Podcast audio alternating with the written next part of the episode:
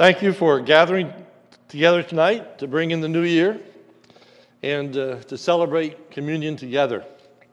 As we partake of communion, I want to focus on Christ's worthiness. We know that we are unworthy individuals, but because Christ is worthy, he makes us worthy. And it's Christ's worthiness that I want to focus upon this evening. If you look with me at Revelation chapter 5, hopefully you're still there, we notice that this passage centers upon the worthiness of our Lord and Savior Jesus Christ. And if you will note, the word worthy is very prominent throughout this chapter. If you look at verse 2, it says, And I saw a mighty angel proclaiming with a loud voice, Who is worthy to open the scroll and break its seals? Verse 4. And I began to weep loudly because no one was found worthy to open the scroll or to look into it. Verse 9. And they sang a new song, saying, Worthy are you to take the scroll and to open its seals. And verse 12, saying with loud voice, Worthy is the Lamb who was slain to receive power and wealth and wisdom and might and honor and glory and blessing. So you can see worthiness is the focal point of Revelation chapter 5. So the question is what do we learn about the worthiness of Christ from this particular portion of Scripture? Well, first, we learn of the uniqueness of Christ's worthiness. No one in all creation is worthy of the honor and glory that belongs to Christ. As the passage opens, we are given a glimpse into heaven, with God seated on the throne, holding a scroll that was written on both sides and sealed with seven seals. Verse 1 Then I saw on the right hand of him who seated on the throne a scroll written, and uh, on the back sealed with seven seals. So we begin by asking, what's the significance of this, this scroll? Well, as the seals are opened, we find that the scroll contains the plan of God for all the ages. It centers upon God's justice, God's judgment, and God's restoration of creation. A plan that is further revealed in chapters 6 through 22. A plan that is immense and detailed, as seen in that the scroll contains writing on both sides. A scroll written on both sides was extremely rare, not common at all, for writing upon both sides of a scroll made it very difficult to unfurl and read, having to flip it back and forth, and you can imagine how complicated that would be. So the scroll itself is unique. But a search was made to find someone who was worthy to open the scroll. Verse 2. And I saw a mighty angel proclaiming with a loud voice, Who is worthy to open the scroll and break its seals? Again, the key word being worthy. Worthy in what sense? Well, worthy in a moral sense, and also worthy in the sense of bearing the authority to open that seal. This was a, a mighty angel, it tells us in verse 2. But the mighty angel was not worthy. Who would be worthy to open the scroll? Well, a search is undertaken, and there is no one found anywhere that was worthy to open the scroll, verse 1. And, uh, excuse me, verse 3. An exhaustive search was made, but no one was found worthy. Verse 3 And no one in heaven or on earth or under the earth was found worthy to open the scroll or to look into it. No angel was worthy.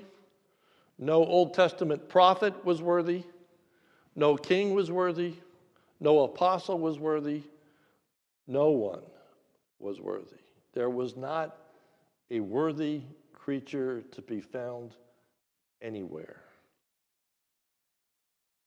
The fact that no one was worthy was a source of great sorrow in verse 4. It says, And I began to weep loudly. Loudly. Why? Because no one was found worthy to open the scroll or to look into it. The weeping resulted from a sense of hopelessness. It appeared that this scroll would never be unfurled. The plan of God would never be revealed. And more than that, the plan of God would not be accomplished.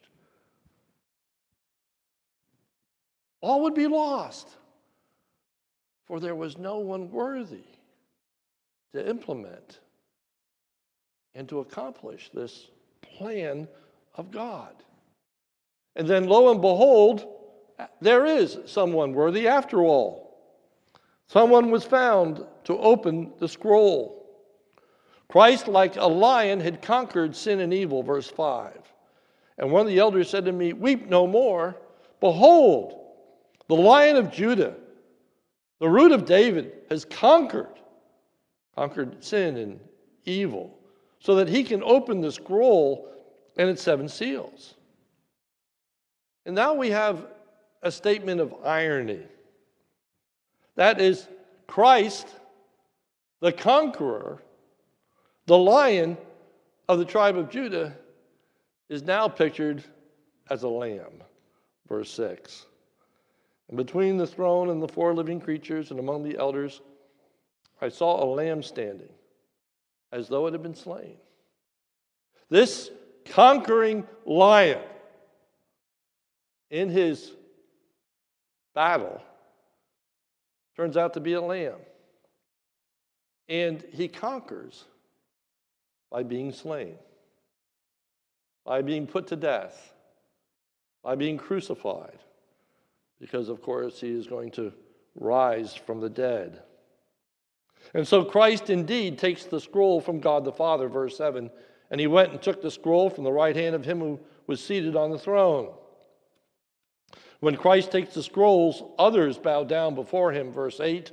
And when he had taken the scroll, the four living creatures and the four 24 elders fell down before the Lamb. So we learn that Christ is unique in his worthiness. Second, we learn the reason that Christ is worthy to open these scrolls. What about it makes Christ worthy? Well, first, Christ is worthy because of his sacrificial death upon the cross, verse 9. And then he sang a new song saying, Worthy are you to take the scroll and to open its seals. Now, here's the reason for you were slain for you were slain. Speaking of Christ's sacrifice on the cross and his being sacrificed on the cross was the epitome of Christ's submissiveness to the will of the Father. Even as he agonized in the Garden of Gethsemane, saying, Not my will, but yours be done. Here was the incredible manifestation of absolute righteousness in not looking out for his own interest, his own desire, but fulfilling that of the Father. Philippians 2 says this Have this mind among yourselves, which is yours in Christ Jesus, who, though he was in the form of God, did not count equality with God a thing to be grasped or held on to, but emptied himself by taking the form of a servant, being born in the likeness of men. And being found in human form, he humbled himself by becoming obedient to the point of death, even the death of the cross. Here is this supreme humility of God the Son, taking on this role Verse 9 says, Therefore, God has highly exalted him and bestowed on him a name that is above every name, so that at the name of Jesus, every knee should bow and every tongue confess that Jesus Christ is Lord to the glory of God the Father. Because of this sacrificial death, he is worthy. And it says in verse 10 that the name of Jesus, every knee should bow in heaven and on earth and under the earth. Christ is worthy because of what his sacrificial death accomplished. The death of the Lamb paid for the sin of God's people, bringing them into a right relationship with God, verse 9 of chapter 5. They sang a new song saying, Worthy are you to take the scroll and to open its seals, for you were slain. And now we see what that death accomplished, and by your blood you ransomed people for God. To be ransomed is to pay a debt. The debt is one of sin, a debt that we could not pay ourselves. But because he was worthy, his shed blood paid the penalty for our sin. For the wages of sin is death, but the gift of God is eternal life through Jesus Christ our Lord. For without the shedding of blood, there is no remission of sins. He ransomed us, He made us a people for God. We are bought with a price, the price of Christ's own blood, and we belong to God as a result. Now we find out that God's people does not just consist of Jewish people, but people from every ethnic group imaginable. Verse 9. I'll start in the middle of the verse. For you were slain, and by your blood you ransomed people for God from every tribe and language and people and nation. So, peoples from every ethnic group benefit from this sacrificial death of the Lord Jesus Christ. He has made them all acceptable to God the Father. The death of the Lamb brought together a people over whom God would reign, verse 10. And you have been, and you have made them a kingdom, a kingdom, so that God's people are viewed as subjects of the King of Kings, the Lord of Lords, the one who sits on the throne. So we are his people. We are his subjects. We are under his reign. We are under his authority. That speaks both of responsibility and duty and also blessing. For this, God watches over us and protects us, fights for us, gives us all that we need. He's the perfect king. He's made us a kingdom. And in verse 10, he's made us priests to our God. That is, now we have the privilege of serving him and engaging in spiritual duties, interceding for others, ministering to God and to God's people. And then God's people will be vice regents on the earth. Notice at the end of verse 10 it says, And they shall reign on the earth. So now we are given a position of being vice regents on this earth, reigning under the authority of God, ruling in justice and righteousness. But notice, if you will, in verse 10, there is a switch in verb tenses. Where it says in verse 10, in the first part, you have made them a kingdom and priest to our God, past tense. This has already been accomplished. By the death and resurrection of the Lord Jesus Christ, we have been ransomed, we have been bought, we've been brought into a relationship with God. He rules over us, we are His people, we are His priests. But notice the second half of the verse is future, and they shall reign on the earth. We're looking forward to the time in which the Lord Jesus Christ returns. And when he returns, he will set up his kingdom. And when he sets up his kingdom, we rule with him. That's future. The third thing I want you to see in this text is we learn that the righteousness, the worthiness of Christ is widely proclaimed. The worthiness of Christ is widely proclaimed. It begins by the worthiness of Christ being proclaimed by a host of angels, verse 11.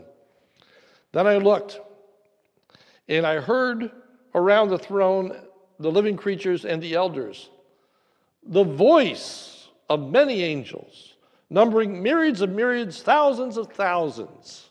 This huge angelic symphony that is proclaiming something. And the worthiness is proclaimed loudly for all to hear, verse 12, saying with a loud voice. You can only imagine a multitude of myriads of myriads, thousands of thousands, all speaking at once, all with the same message, all with a loud voice. It must be thundering. And what do they thunder? Verse 12 Worthy is the Lamb who is slain to receive power and wealth and wisdom and might and honor and glory and blessing. Then every creature joins in in proclaiming Christ's worthiness. It begins with the angels, but it spreads to all created beings. Look at verse 13. And I heard every creature in heaven and on earth and under the earth and in the sea and all that is in them saying, To him who sits on the throne and to the Lamb be blessing and honor and glory and might forever and ever. Every knee will bow, every tongue will confess that Jesus Christ is Lord. Here we find that every created being, whether angelic, whether it be human, whatever the case may be, everyone will proclaim the glory of Christ.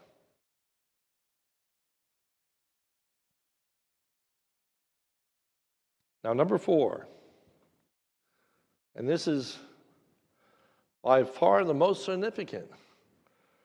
And that is, we learn that Christ is worthy of being worshiped, even as God the Father is worshiped. Let me say that again. We learn that Christ is worthy of being worshiped, even as God the Father is worshiped. Glory is ascribed both to God the Father and to the Lord Jesus Christ. Look at verse 13. And I heard every creature in heaven and on earth and under the earth and the sea and all that is in them saying, now notice what they say, to him who sits on the throne and to the Lamb be blessing and honor and glory and might forever and ever. So, this honor, this glory is attributable to both the one who sits on the throne, which is the Father, and to the Lamb, who is the Son of God. Now, in the scriptures, God's glory is strictly forbidden to be ascribed to anyone else. God is a jealous God, and it is strictly forbidden to ascribe to anyone other than God God's glory. Isaiah 42 8 says, I am the Lord, that is my name. My glory I give to no other, nor my praise to carved idols. God says, My glory is my glory, and I will give it to no other. But here we see glory ascribed to both the one who sits on the throne and to the Lamb. God the Father is not blasphemed by the glory that is given to Christ. Rather, God the Father's glory is enhanced through the glory that is given to Christ. Philippians 2:11 and every tongue confess that Jesus Christ is Lord to the glory of God the Father. Acknowledging the lordship of Christ brings glory to the Father. It's a glorious thing that the Trinity is involved in our salvation. That God sent forth His Son born of a woman, born under the law. The Father is glorified, the Son is glorified, the Holy Spirit is glorified in the great redemption that we enjoy. But we're focusing tonight on the worthiness of Christ. And what I want you to see is the very same worship of God is extended to the Lamb. Look at verse 14. And the living creatures said, Amen. And the elders fell down and worshiped. The fact that Christ is worshiped right along with the Heavenly Father is incredibly significant. Jehovah's Witnesses think that we are blaspheming God the Father by our worship of the Lord Jesus Christ. They do not view him worthy of being associated with, being made equal with God the Father. And so their view is that we are blaspheming. Well, nothing could be farther from the truth. For here we see that Jesus Christ is worshiped, not only on the earth, but in heaven. Not by some misguided Christians, but by every created being throughout the entire universe is worshiping the Lamb. Here is real evidence that Christ is truly God. For God is only to be worshiped. Turn with me in your Bibles to Revelation chapter 22. I want you to see this. Revelation chapter 22. This is coming at the end of the revelation that John has been given.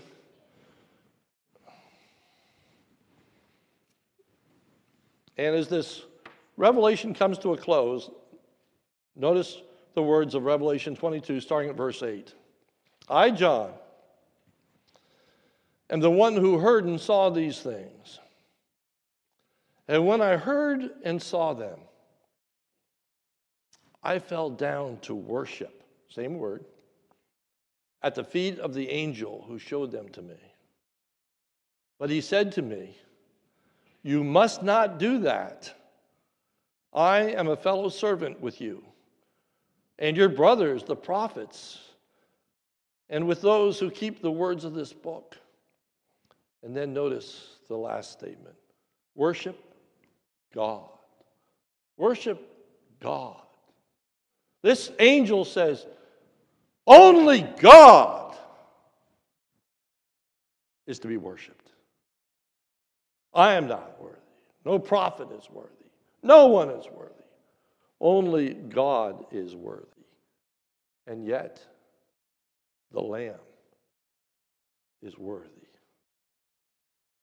Therefore, the Lamb is God. The Lamb is God. We are right to worship our Lord and Savior, Jesus Christ, for he is the embodiment of the second person of the Godhead. He is divine. He is God. That is not the disillusionment of the church. That is the declaration of heaven itself. Christ is worthy. So, as we go to communion tonight, let us enter into the taking of communion with a real spirit of true worship recognizing that without Christ's death to ransom us, we are unworthy to be called the people of God. But Christ, because he is worthy, makes us worthy to become the people of God.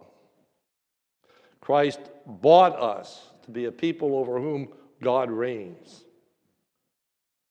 May we worship Christ, not just with our lips but may we truly bow down before him, even as they are bowing the knee in the book of Revelation. a symbol of submission and obedience. May we ascribe to Christ his true worthiness in the way in which we respond to him. Listen to what it says concerning the person of Christ. Saying with a loud voice, Worthy is the Lamb who was slain to receive, to receive, to be ascribed these characteristics. This is the way that we are to think of Christ.